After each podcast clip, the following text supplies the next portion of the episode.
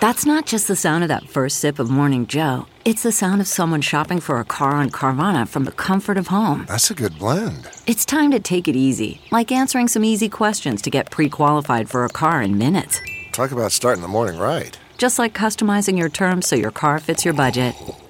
Mm-mm-mm. Visit Carvana.com or download the app to experience car shopping the way it should be convenient, comfortable. Ah. Welcome to Blue Mountain Village Voices. A welcome to our co host today, Jim Torrance. Jim is the chair of the Blue Mountain Ratepayers Association. And joining us for a great discussion today is Shawn Everitt, CAO of the town of Blue Mountains. Hello, gentlemen. Hello. I always like to start by asking our uh, interviewees to tell us a little bit about yourselves and your history with the town of Blue Mountains. So, Jim, why don't we start with you? Like a lot of folks, I've moved up here from the GTA about six years ago. Uh, haven't regretted a minute uh, that decision and decided that getting involved with my new community was something I, I wanted to pursue and uh, became aware of the ratepayers and, and joined it about five years ago. And I've been president for a few years now. Excellent. And quickly, the Ratepayers Association, tell us a little bit about it. What does it do? Sure our role basically is to advocate um, with town staff and town council on behalf of our members. We have a mailing list of about 450 people. And I would say that primarily our focuses are on finance, planning, and infrastructure as sort of the primary buckets with growing interest in county related issues. For sure, for sure. Yeah, you've you've done some great deputations at the county and municipal level and you bring really great research with lots of your homework done so uh, i always enjoy when we uh, get to read your position papers and hear you in action shawn i know for a fact that you are probably one of, of a few people in our community who have a deep deep local roots but tell us a little bit about uh, yourself and, and your connection to the town uh, thank you, Andrew. I've uh, been here at the town since uh, 1993. So I'm not a local, um, but I have been here for almost 30 years. I think uh, that's local territory now. Yeah, ho- hopefully. So yeah, I I came here just as the new uh, Beaver Valley Arena was being constructed, and uh, first came here as the manager of, of the arena, and then just over the years, I've been extremely fortunate to be able to be surrounded by really great uh, people at the town and uh, went from uh, manager of the facility to uh, director of recreation, then through director of community services, and then most recently between acting CAO, interim CAO, and and now full time CAO for the last uh, almost four years. Yeah, you've done a great job.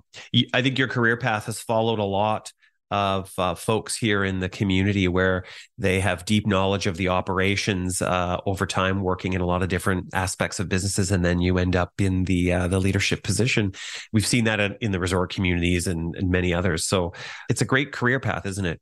I would say that the background in the community services uh, has allowed me to really understand uh, the urban area, rural area, and I would also say just building the relationships. Um, you know, having those uh, people that uh, you can reach out to, get a good understanding, and and at the end of the day, just you know, be a face that people recognize and be able to uh, to come forward with, with good ideas. And it's one of the nicest places you could ever think of of living.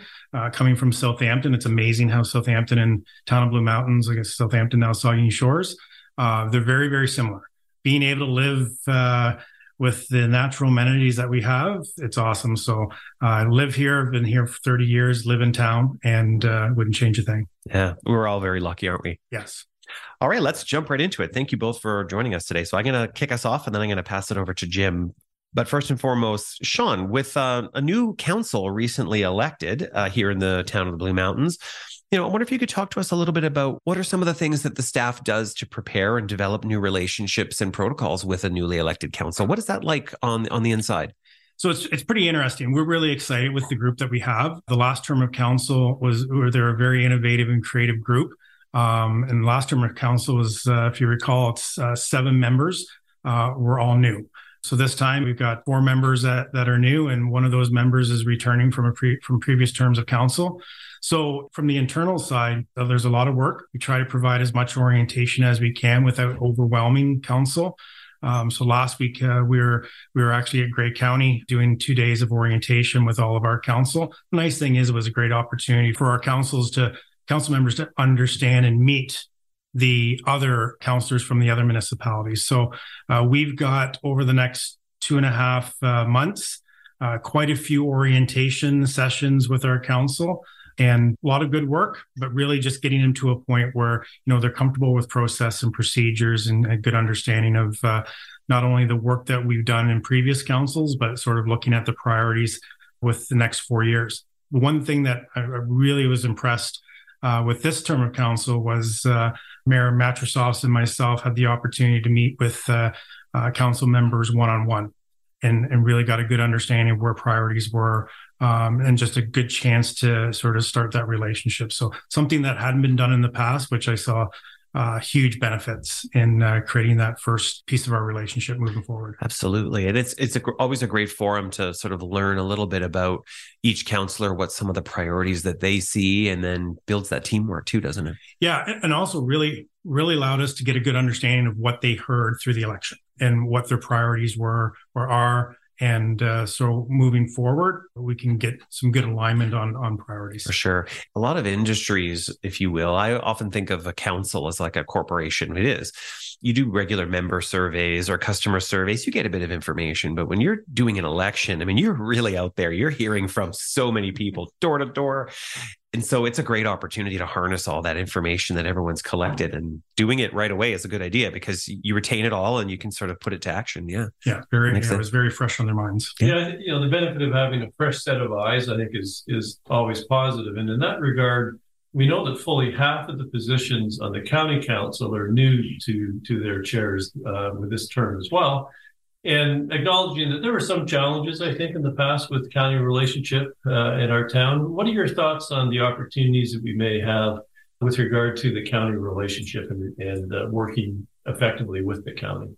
Yeah, I, I, think there's great opportunity, and you know, I think over the last number of years, uh, there's always been a strong relationship at a staff level with the county, which you know we've we worked uh, really hard at, at maintaining with the new members of council, county council, I just think there's a really good opportunity there to be able to build relationships and really be able to you know help identify we are we are different. We are a bit unique in the in Grey County but at the end of the day we want to be part of the process and uh, really want everybody to be able to identify you know we are unique but every single one of those municipalities are a little bit different and uh, respect that and at the end of the day, the win will be if we can get the best deal and the most out of the county, and and others can do the same. I think at the end of the day, it's uh, it's good for everybody.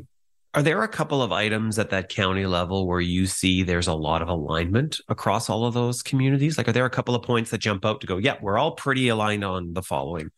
Well, I think it's one of the big ones right off the bat was Bill 23. And, and that's you know, I think we're going to talk a little bit more about Bill 23, but, you know, we were very quick to act and had a lot of support from the county where we were able to get uh, the two MPPs, Mr. Byers and Mr. Saunderson, uh, into a meeting uh, with the county and the town early on in that. So we're very, very in a very collaborative mode with Bill 23.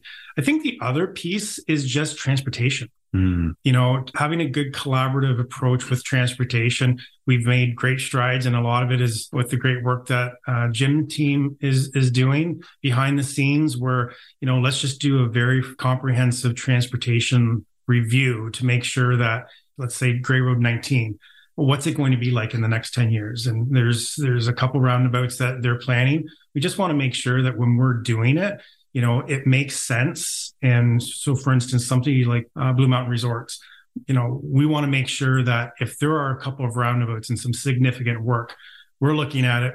Let's plan it so we limit the duration of the disturbance. And rather than, you know, do this over three or four years, if there's a way that we can limit that and get it done in a shorter amount of time, it's probably better for all of us. And we can't do that without having that good relationship with the county. John, one of the points that we've pressed with the county is the idea that the growth that we're experiencing as a town, which is higher than the rest of the county, benefits the county pretty broadly, but that we need support, we need investment to, to ensure that that growth, in fact, is is supportable. Do you get the sense that that message is registering to some extent at county council?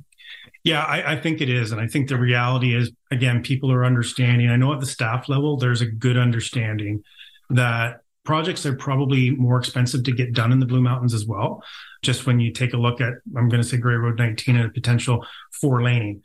There's not a lot of other municipalities within Grey County, for the exception of Oh, maybe Owen. Sound, that are looking at, you know, what was once called a, a county road being a four lane, let alone, you know, two or three additional roundabouts. So there's a good understanding of that. Uh, the other reality is, you know, to do these work, the cost of land is is significantly more in the town of Blue Mountains as well. So the county, I can't say enough good things about working with the county because I think over the last three or four years, we've got a very, very good relationship. We have a better understanding now of what is being proposed. And, you know, I think of the Grey Road 19 and 21 roundabout. I think between County Simcoe, County Grey, Town of Collingwood, and and the uh, the Blue Mountains, I think we all have a very good understanding of you know what that process looks like. And at the end of the day, let's make sure it functions well, uh, and it's not an afterthought. Yeah, yeah. And it's hard sometimes when you're in that zone where you're debating, is this the right solution? Who should be paying?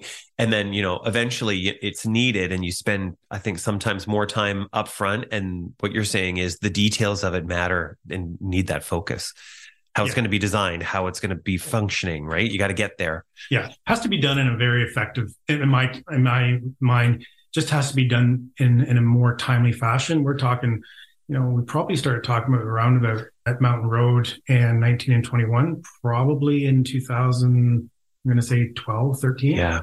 It's funny because I am hearing a lot of some similar feedback in the sort of Blue Mountain Village community. Certainly a desire to see things that are development related uh, happen quicker or to see changes implemented quicker. And I think that, you know, we all, you know, you're always balancing those expectations with the realities of, you know, what's possible and when. But I think that's a trend we're seeing across the board, isn't it? People wanting to see faster action. From a municipal perspective, what are the real challenges in making that happen? So I think one of the challenges that I've seen, and I've seen it over the last probably 15 to 20 years, a lot of the developments that we have on the books, many people think they're new developments, but they're not. They've been on the books 15, 20 years. And, you know, over the course of time, there'll be modifications and revisions, and you never really notice them until you see the excavators and, Mm. and, and the land being cleared. So selfishly, from the municipality's perspective, I think that's where we're full disclosure a little bit reactive, and we we spend a lot of time and effort on our new website where we've developed these new development pages. So every development in the Blue Mountains has a project page that gives you the history. They're great, actually. I've spent some time through them. They are a great resource. They're they're I think they provide good information and it really puts it in context that you know these things aren't new and over the course of time they may have different owners there may be different concepts but the goal was to make sure they they were available to the public where if all of a sudden you saw development taking place gives you a bit of an opportunity to go and say okay so what's this going to be we still have lots of work to do on that but it was a first great step where you know at the end of the day it's something that we can point uh, residents to and say if you want some high level information go to those pages Yeah. so Jim, what do you think? I mean, you- you're the voice of the of the residential community and and the ratepayers, if you will. What's your sense of the of the drive to see things quicker, and what could help get things moving a little a little more efficiently? The idea of a sense of urgency, I think, certainly has taken root here. And I, it probably relates to we're seeing the growth, which we know is going to continue.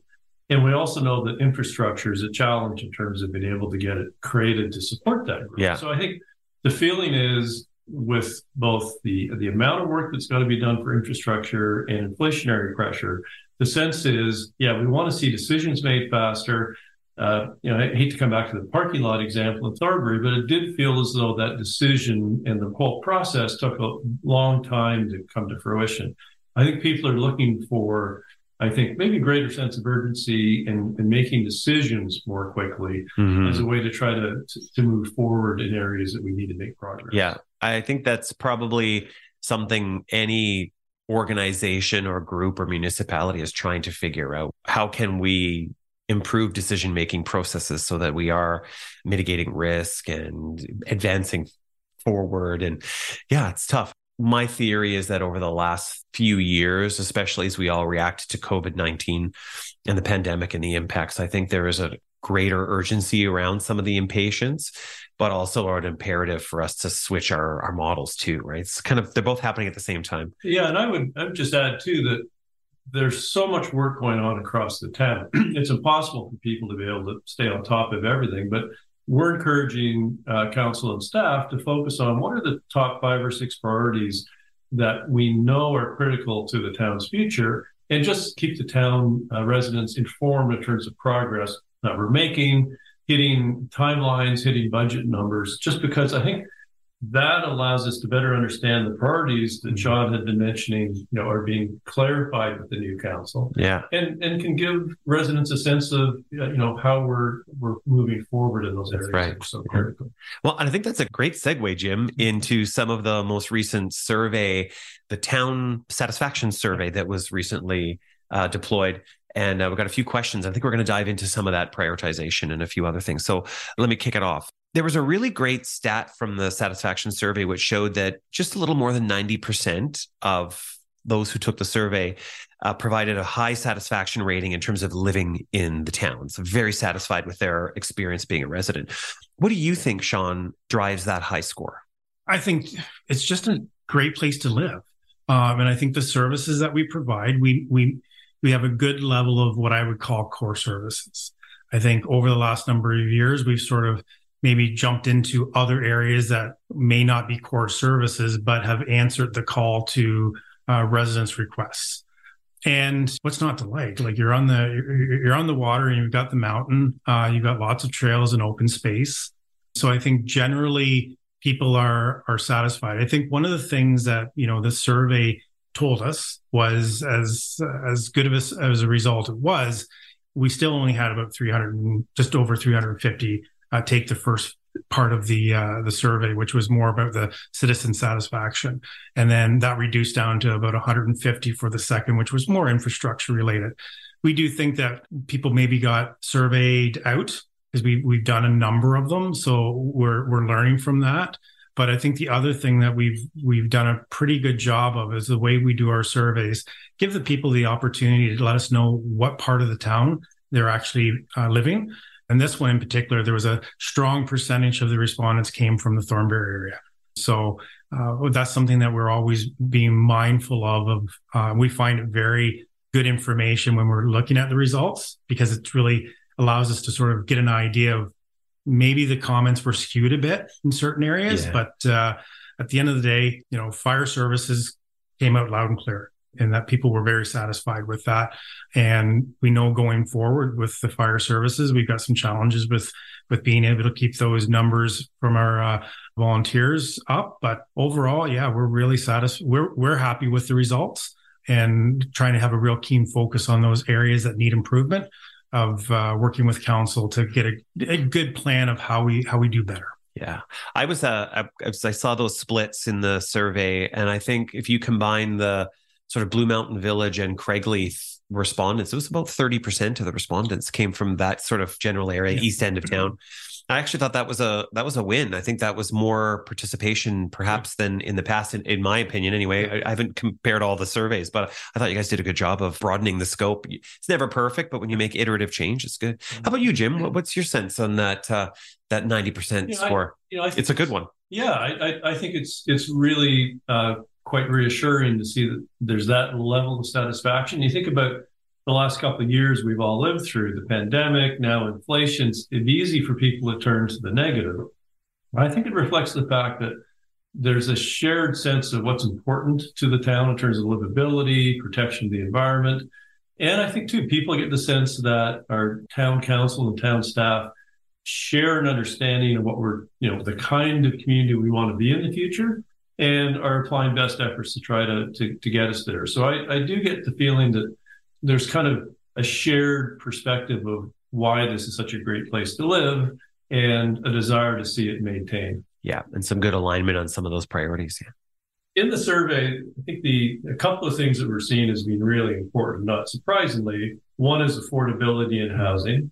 And the other is the whole uh, question of managing growth. So, with those two pretty significant challenges facing us, Bill 23 now comes from the province just to add a, another degree of complexity.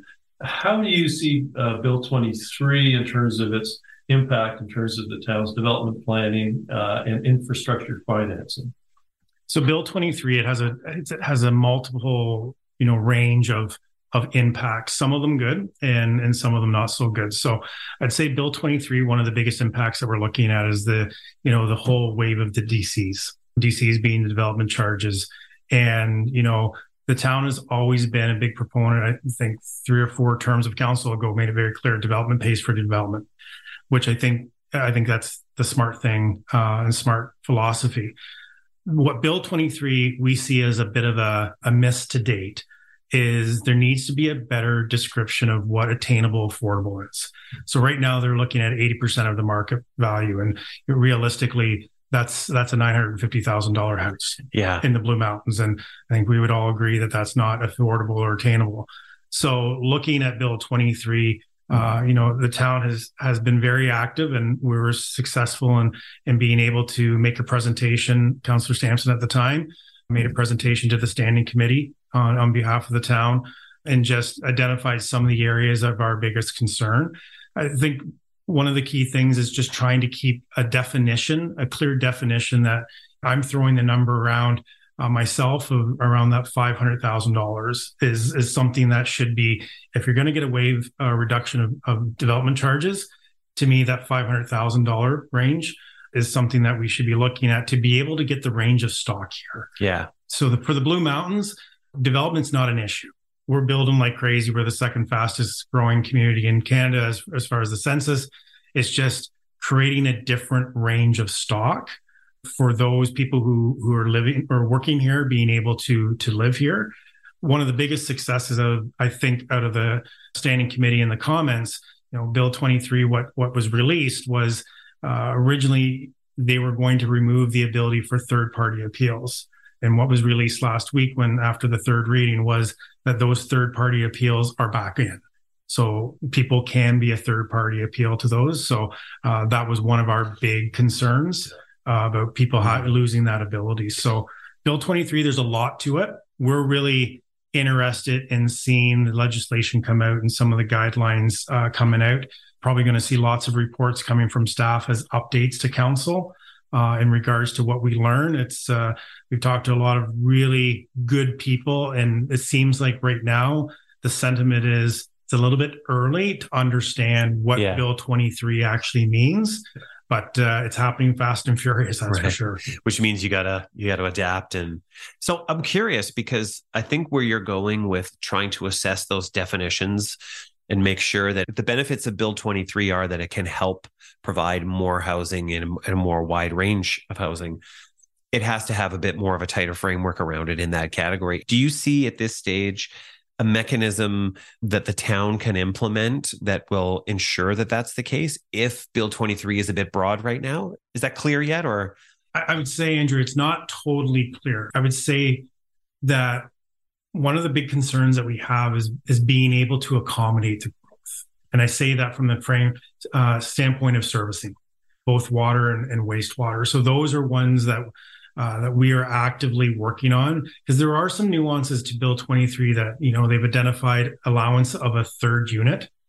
That has a significant impact to our our projections for our serviceability.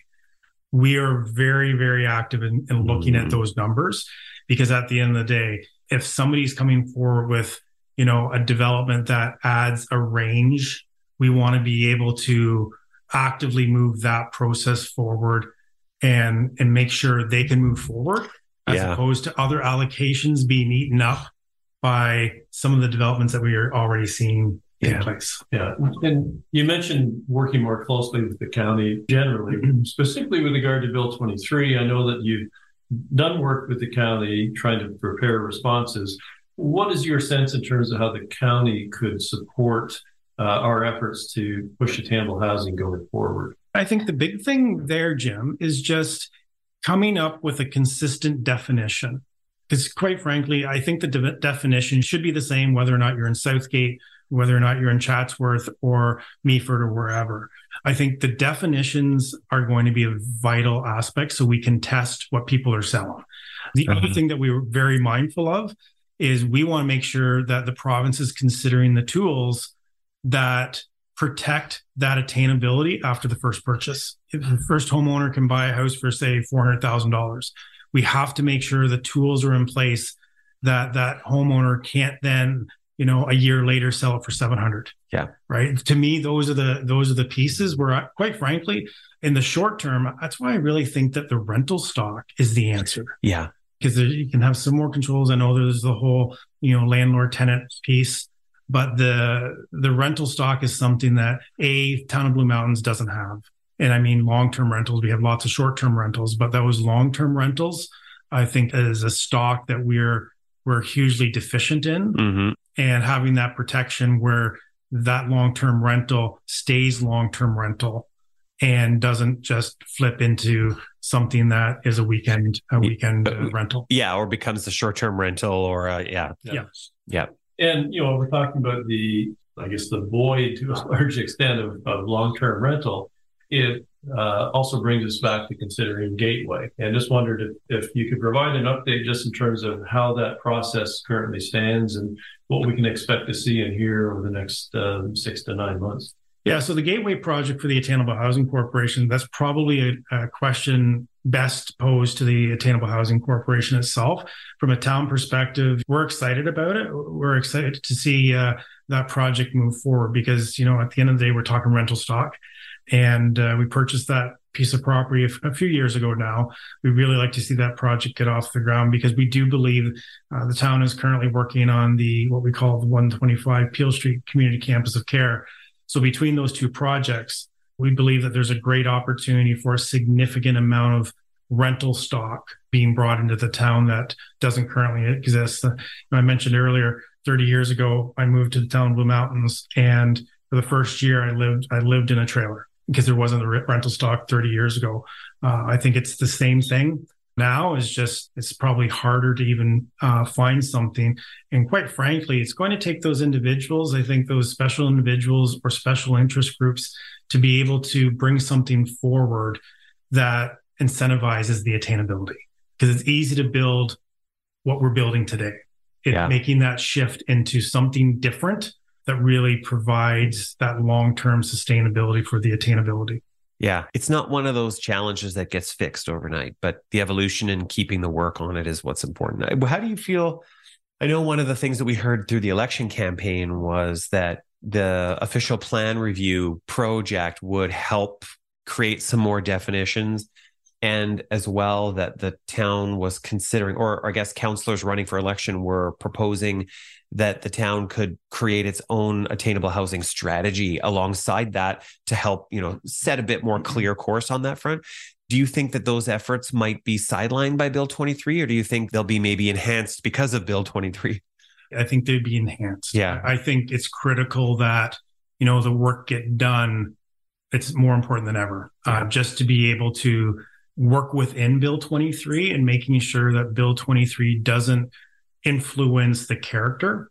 But I also think, you know, the official plan, it's the most important document that the town can have and really sets the tone of, and I'm going to go as far as to say the multitude of characters that could exist in the Blue Mountains because I think we are. We're, yeah. we're, we often hear we're communities of communities and that has to be reflected. But you know through this podcast i guess one of the the requests from me as cao would be citizen engagement. The official plan will never reflect the community if we can't get a good fulsome range of community engagement. Mm-hmm. and uh, nothing wrong with the existing official plan because those individuals who wanted to take part took part.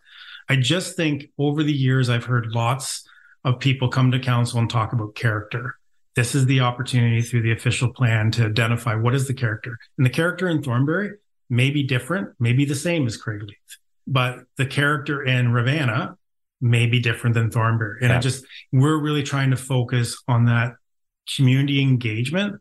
So when we do that official plan, it reflects what the community wants. And, you know, there's lots of discussion around height and density. Yeah. And, uh, you know, self admittedly, one of the things that I uh, asked staff to bring forward when we brought the official plan forward was not to actually identify where potential height would, would be. If I had to do it over again, I, I would have asked staff to be a little bit more recommending where these locations were. And I can tell you the reason the approach that I took was, you know, sometimes you put something out there and people think that that's what staff is saying. So that's it.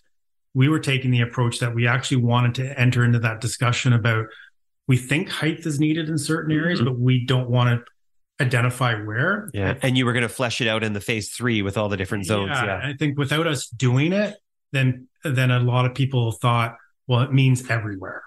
And uh, from a staff perspective, I can tell you that staff d- does not believe that height is everywhere.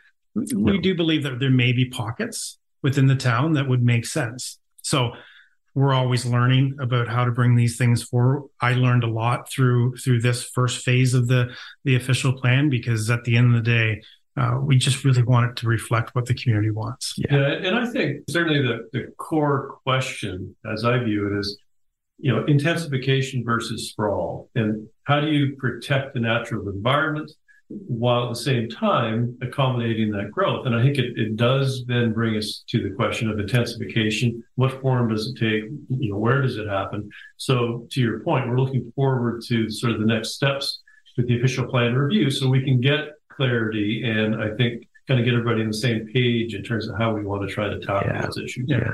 And there are places around the world mean, we're not that unique actually as a destination type community. There's some great examples globally where they've pulled all that together and and and created something that reduces sprawl, increases density, and maintains character and functionality and and invests in it. So it's just, you know, you gotta it takes time to to map that out. But I think you're right, Shawn. The starting point is getting the whole community involved my personal perspective is whenever you see a policy framework that looks a little too simple, it usually tells me that it doesn't have as wide uh, a consultation because usually when you include everyone's point of view, the end result is a bit broader, right? So that's a tell. But I'm glad you uh, provided a bit of uh, extra context there.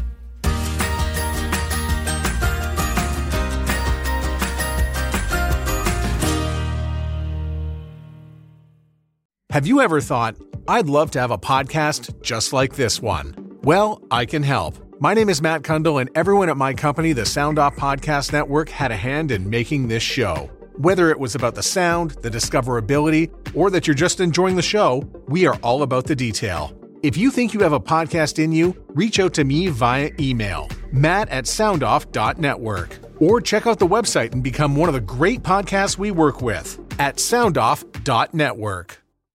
I know one of the things in the survey that came forward was a bit of concerns about the labor supply and the mm-hmm. economic impact and and I think we all know that the housing is a, is a part of that and you know the current attainable housing corporation is an example. When it was formed it was an economic development initiative. That's sort of where its its genesis was.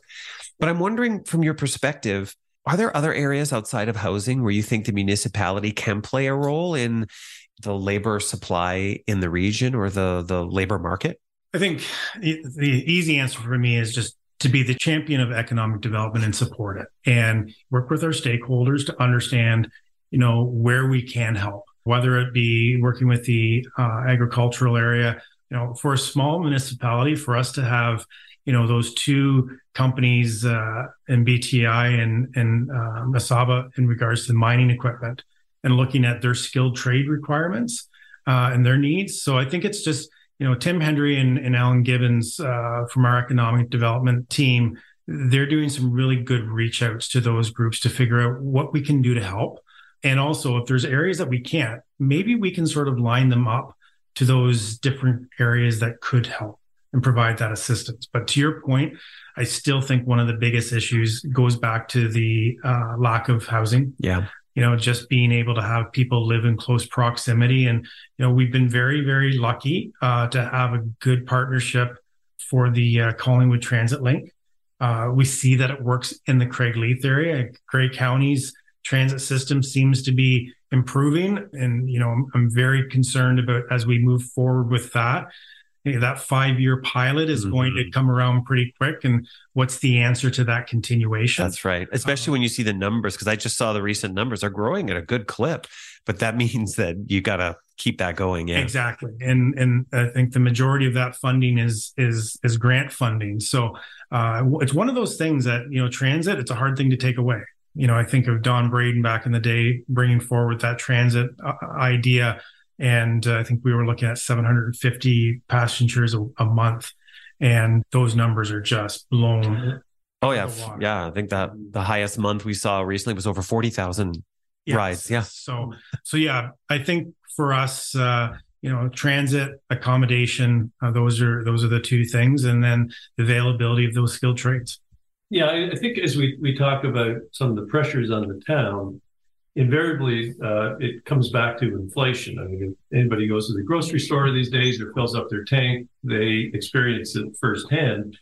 Given the inflation that we're facing, what are some of the approaches that you'd be considering in terms of service levels, how you go about actually staging infrastructure projects, et cetera? But how do you view the best opportunities for trying to deal with the inflation pressures that we've got? So we're trying to be very creative and and we've been able to recruit some exceptional staff over the last two, three years that have sort of came came to the town with a different mindset.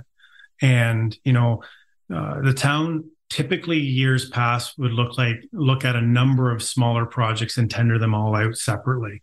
And more recently, what we've seen is uh, in our operations team, uh, they've come up with this, uh, you know, and we've seen great success where you take these smaller projects and you tender them into one bigger one. And, and we've seen great efficiencies with that rather than have contracts where equipment was being bought by that contractor. We're actually looking at now buying our own equipment and seeing some significant savings there. So I would say through COVID, and I'll put the town of Blue Mountains up against any municipality, we were very nimble. We never missed a beat. I think coming out of it, and especially with being able to get some fantastic staff coming in, they've been able to bring forward these different business plans that we're seeing real good success out of. Well, the one that comes to mind is the Thornbury West and the Victoria Street uh, reconstruction. That is a product of taking three smaller projects and putting them into one. And I think that's one of our best projects that we've seen. Uh, Drake's Path is another one. You get so many efficiencies that way. It is. So uh, some new faces at the town, uh, some some different backgrounds uh, that we've looked at. And I think those are the successes. It's not the answer to the inflation because it's something that, you know, everything that we do is seems like it's cost so much more, but even more important to be able to have that process in place so we can be more efficient. We've got projects on the books that probably have pricing and Thornbury wastewater treatment plants is probably the best example. We're dealing with with prices that are probably 15 years old. And right. now we're coming back to council, okay, we need more money. Well, this project was originally on the books 2009 say uh, and here we are moving forward with a phase one yeah it's it's expensive but being able to get those works done much quicker our corporate strategic plan in uh, in 2019 identified two philosophies that we wanted to work by and that was plan to execute and then early and often communication so that plan to execute is was taking us out from a plan to plan mode yeah into that plan to execute. And, and that's something that has served us well over the last few years. I know part two of this survey was about uh, sort of an, an asset plan, creating your asset plan, uh, which I think is is really critical.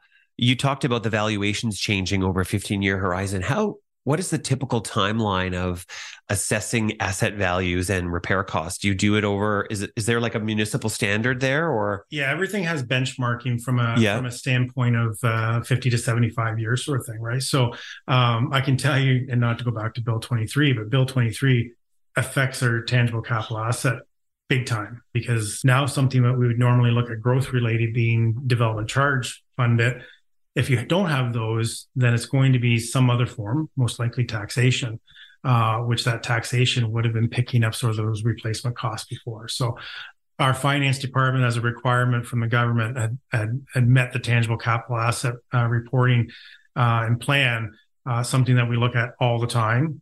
Um, and every every budget, it's it's such a key focus to us. But as the province makes some decisions, it really does affect. And when you heard a lot of the comments around Bill 23, a lot of it came around, but we worked so hard to do our tangible capital asset. and it was based on evaluation A Now we Yeah. got to go back and take a look at it. Yeah. it. So something as simple as the three potential suites in one property. You look at a town like ours that is so has a lot of uh, single detached homes. Suddenly, that puts three times the drain on pump water or Yeah. sewer. is that existing infrastructure size to be able to, to handle that additional Yeah. unit?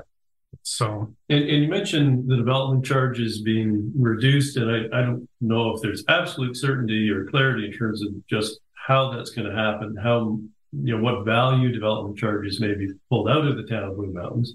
But is there still a question to be answered in terms of uh, would there potentially be a provincial source of funding to replace DCs? Is that sort of still on the table rather than having to come out of municipal coffers?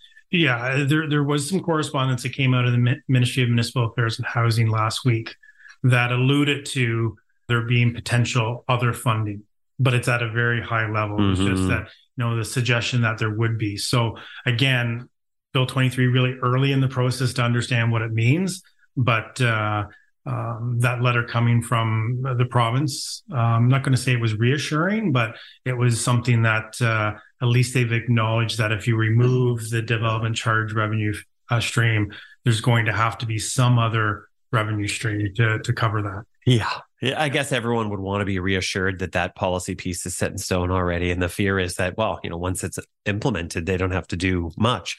Yeah. But I guess that's the challenge for every municipality in Ontario is to work together to make sure that happens, right? I thought it was interesting. There was a there was a stat in the survey that talked about 50% of Town of Blue Mountain survey respondents on the satisfaction survey sort of said that at that time they felt this was pre Bill 23, but they felt that at that time increasing user fees might be a way to improve municipal finances. 50% actually suggested that. Are there enough municipal services to charge user fees on, or what's your sense there? Is that a, is that viable, or how viable is it? It's viable to a certain. And that's something that every year through our ba- budget process, we look at our user fees. And there's such a range, you know, whether it be short term accommodation license fees, uh, whether it be community center user fees. I think Parking charges, yeah, things like that. all of those things. One of the areas that we're going to really focus on is the planning and development fees. Uh, again, to sort of take that approach of does development pay for development, and do do our planners and development engineers uh, and people and staff that deal with development, what is the percentage that they're actually getting covered by the developers? So, um, just recently, I did a, uh, a report to council and got pre-approval, or hopefully getting pre-approval on December the twelfth to go forward with a full corporate structure organizational review, which will also include the updated planning and development fees. A good portion of that will be the review of all of our fees, and that is in direct response to what we saw in the in the survey to package it all together. So, so yeah, it's going to be interesting. It was reassuring to see that fifty percent and acknowledge that the user fees were could be a viable. Yeah, there's an uh, opportunity there. yeah. Yeah, I would imagine that it's also challenging because you want to harmonize with your neighboring municipalities too sometimes, and you don't want unintended consequences or where you're competing in the market. It's a tough time, isn't it, Yeah. to figure that out? the other thing that you know we've resisted over the uh, a number of years, well, as long as I can remember, you know, some municipalities go down the road of resident non-resident fees, and it's something that you know we really first started getting into with the parking. But uh, like I can tell you, other municipalities in in Grey County, my daughter played hockey, and uh, for for her to play hockey in Owen Sound, there was a resident fee. I think it was about one hundred and fifty dollars that we had to pay on top of anybody who would have lived in Owen Sound. You know, that 150 went to your, you don't pay taxes in Owen Sound. So that 150 goes to the, the town. So For the like the arenas and stuff like that. yeah. Yeah. And, and that was just for hockey. Yeah. Um, you know, if she played soccer there, it would be an additional. So it's something that we've resisted. Like I said, we first, uh, got into that really more so with the parking and the parking has been a success you know, at the end of the day, I think people look at it and it's okay. So if I'm a resident, I, I get to park for free. And there's been lots of education that we've had to that parking pass doesn't mean that you can park in a in front of a fire hydrant. so we've we've gone through that over the last couple of years. And I think this year, I think I think all said and done, we're going to be around the two hundred eighty thousand dollar uh revenue from parking. So it seems to be working. And I think generally the residents appreciate the fact that you know, if you've got the parking pass, if you're a resident, And that's a great what a, what a great way to raise some revenues to cover costs, keep Yeah. things clean, and um, and I'm sure there hasn't been that much uh, opposition to it for people who are who are using it. Yeah, I I would say minimal. One thing it has identified is, you know, uh, it's opened up the discussion around parking, and uh, we desperately need more formalized parking in the rural area. So that's something that we are actively working on. And I think without going through that, the parking exercise, people have been more attuned to. But if you're going to do parking, look at the rural area and some of the some of those naturalized and high traffic trail se- Yeah. sections for parking opportunities. Well, I think you know the resident, non-resident perspective on on user fees is you know it's relevant and important for our community because of the unique nature of how our commercial uh, sector works and the you know the huge numbers of tourists who we have coming up, which is good for the local economy, but it also puts strain on the local services and infrastructure. So getting a balance there uh, is, I think, an important opportunity in terms sure. of helping to drive the revenue Yeah. side.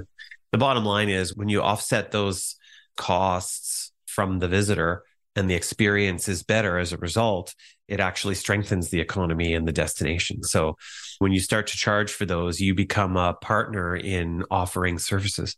It actually benefits the whole destination. But you, yeah, it's, I think it's been a really good pilot that the, they did, like you said, about being nimble. That was um, deployed during COVID and it helped to manage traffic and raise revenues as needed. And I thought it was Yeah. very well executed. In talking service delivery, you know, the one aspect is demand and, and the kind of capacity.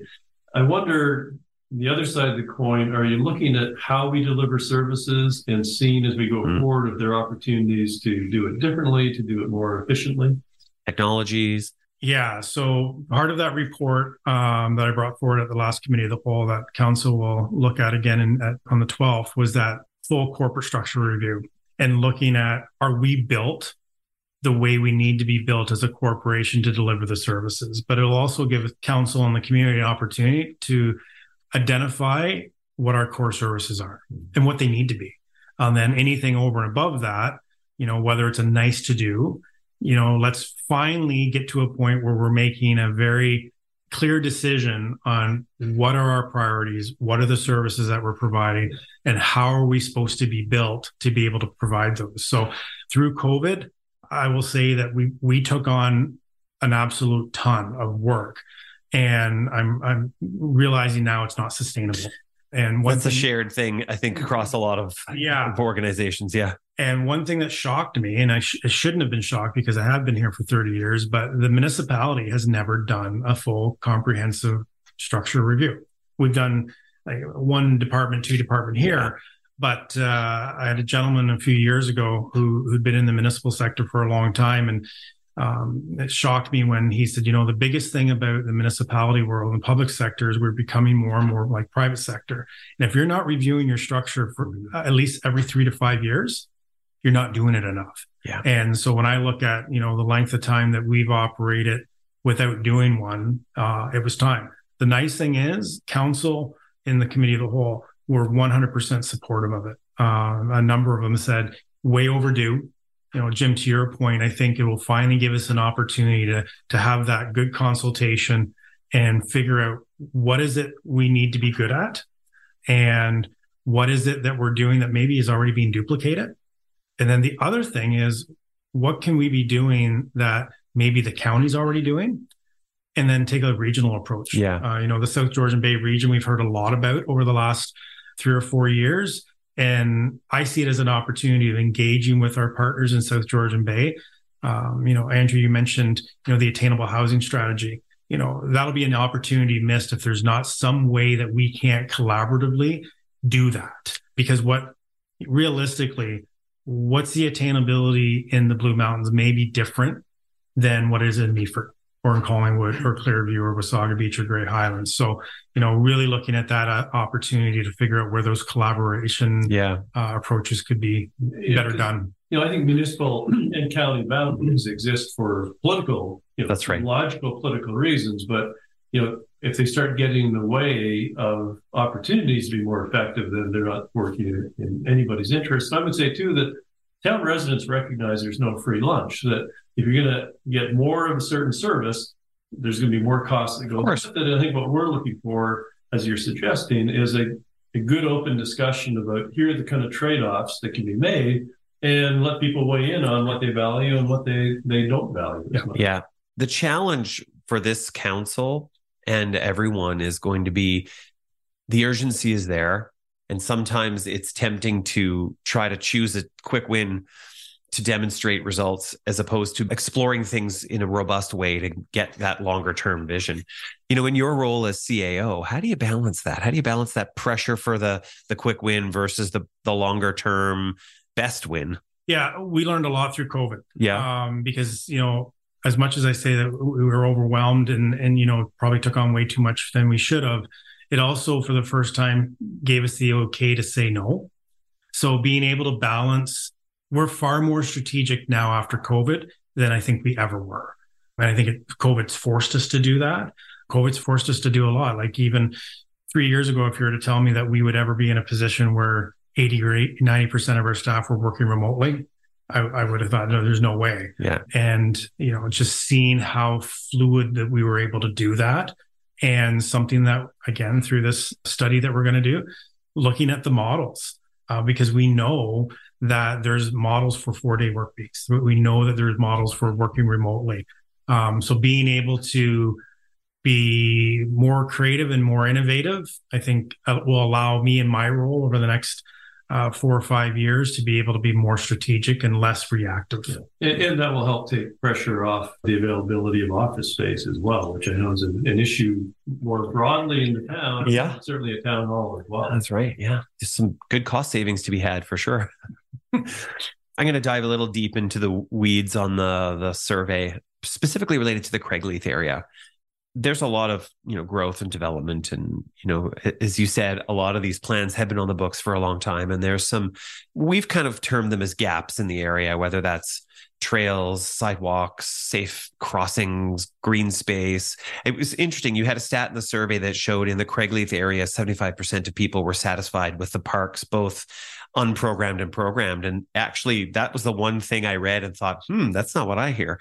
But I'm just wondering, I've heard council acknowledge that there's a need to focus on Craigleith from some of that infrastructure perspective, Craigleith Village.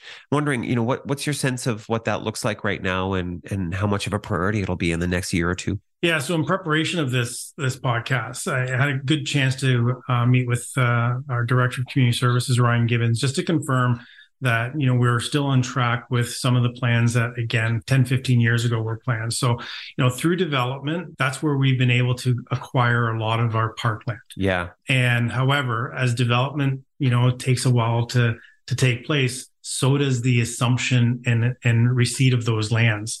And uh, we see that there's a really good opportunity to work with developers to see if we can actually get pre-assumption of those lands uh, I'm a big proponent that I think people really would like have the park or the green space or the trails established before the houses are built. So again, you can be st- strategic. Do you want to live beside that park or that trail?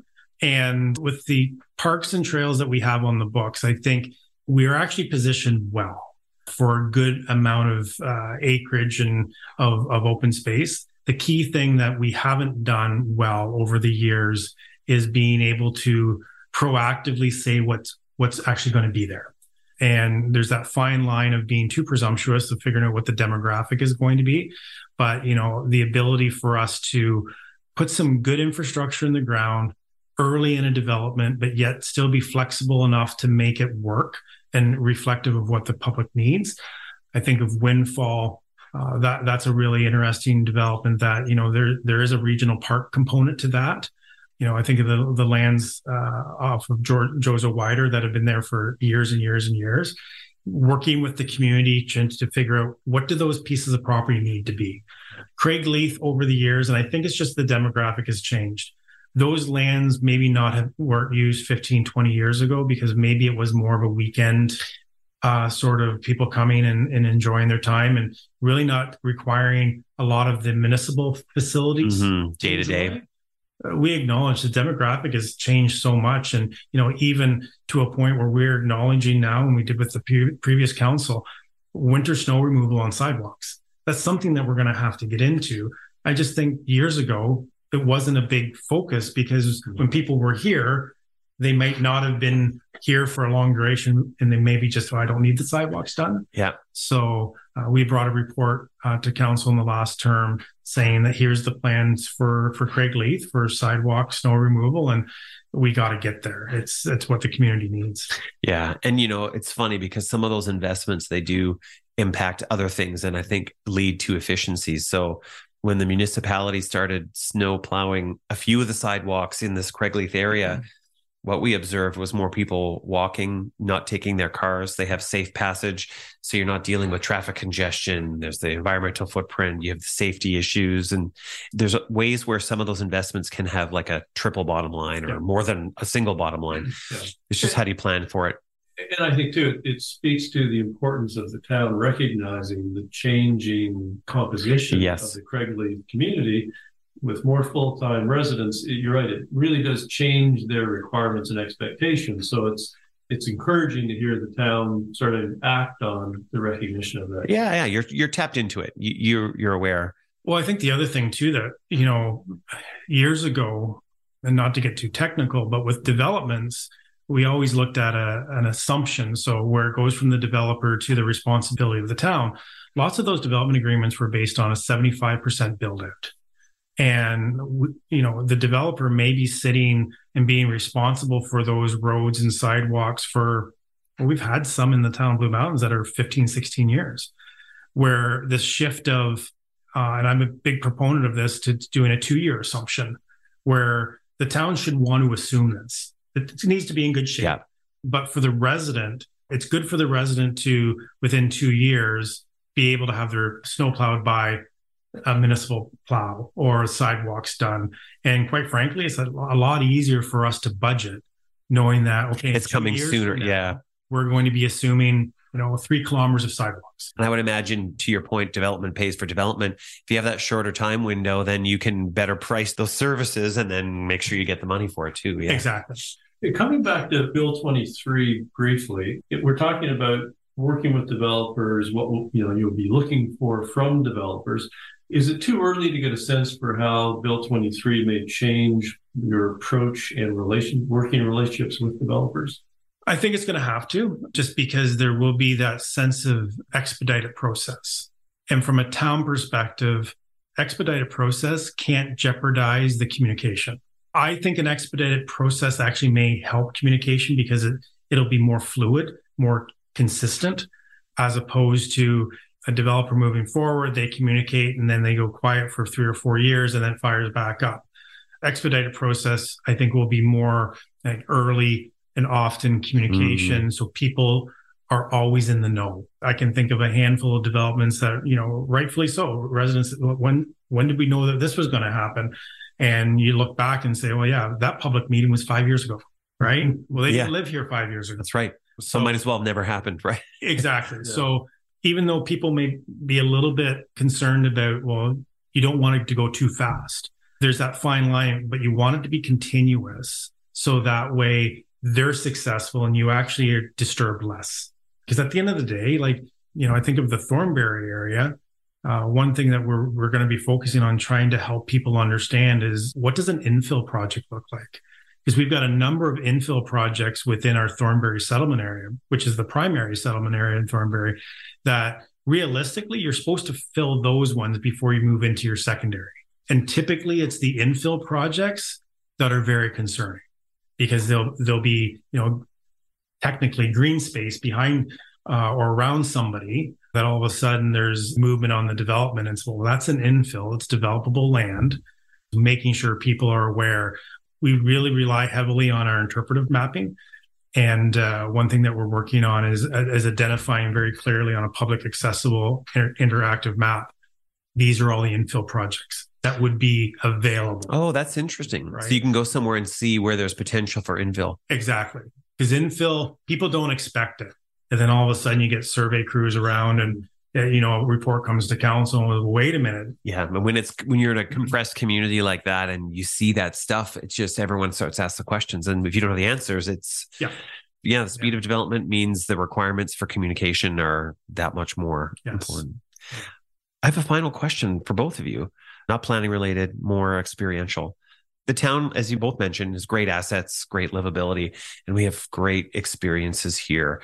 Of the town's trails, facilities, uh, experiences, what is the one or two that you think are hidden gems that people don't often think of, but they should and they should go visit? Well, I'll start with you, Jim. Probably my answer reflects some of the activities we love to get involved with, in particular hiking. There's so many options and great places to, to go for hiking. I've been here six years, haven't done enough research myself to really, you know, find all those hidden gems. Interestingly, when our daughter comes up to visit, she's always pushing us to try, you know, some new options. Some Yeah. So we we get out and we do explore some different areas, but there's just so much available in that regard that being able to get out and enjoy the outdoors is obviously one of the big draws for this region. So I would say, you know, exploring and discovering more hidden gem hiking trails is probably what I would focus on. How about you, Shawn? mine is a little bit more o- overarching. I think I think it's the community.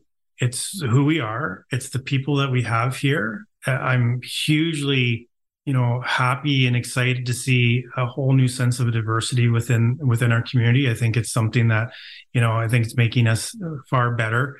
But really, I do like the trails and you know our open space. Those I think are are things that have allowed our community to be just made of good people you know, when I moved here 30 years ago, uh, it always struck me just how good the people were. Um, and as we've grown, I think when people come here and see see the people and see sort of the community that we are, I think it draws them. And it, I think it takes a while to get used to it. But uh, at the end of the day, I think that's the thing I I love about our community. It's it really is about the people and the generations before that have sort of set tho- those roots into the ground Yeah. um, I think some of the big businesses that we have in our community, and you still go to them, and you know they're generational deep.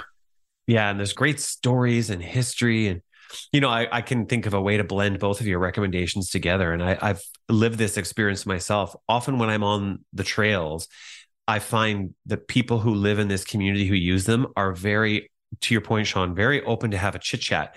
So it's rare that I do a trail that I don't run into someone and we don't end up sitting and talking. Oh, where do you live? Where are you from? What's your favorite trail?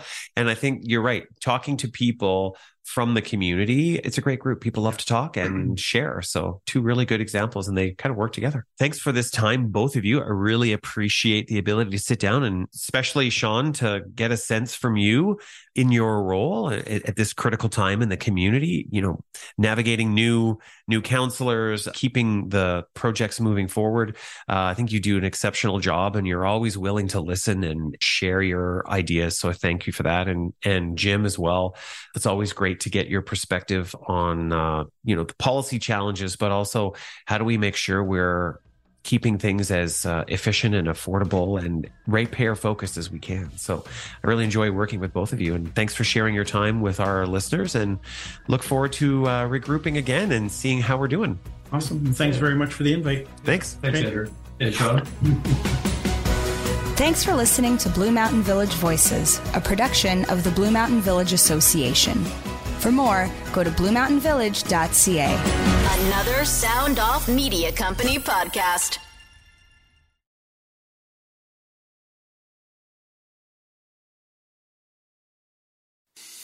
I'm Matt Cundill, host of the Sound Off Podcast, the show about podcast and broadcast. Since 2016, we've been speaking with amazing people who have populated your ears for decades. Legendary broadcasters, research wizards, talent experts, podcasters, voice talent. Almost 400 stories, all for free. Subscribe or follow the Sound Off Podcast on Apple Podcasts, Spotify, Amazon Music, or at soundoffpodcast.com.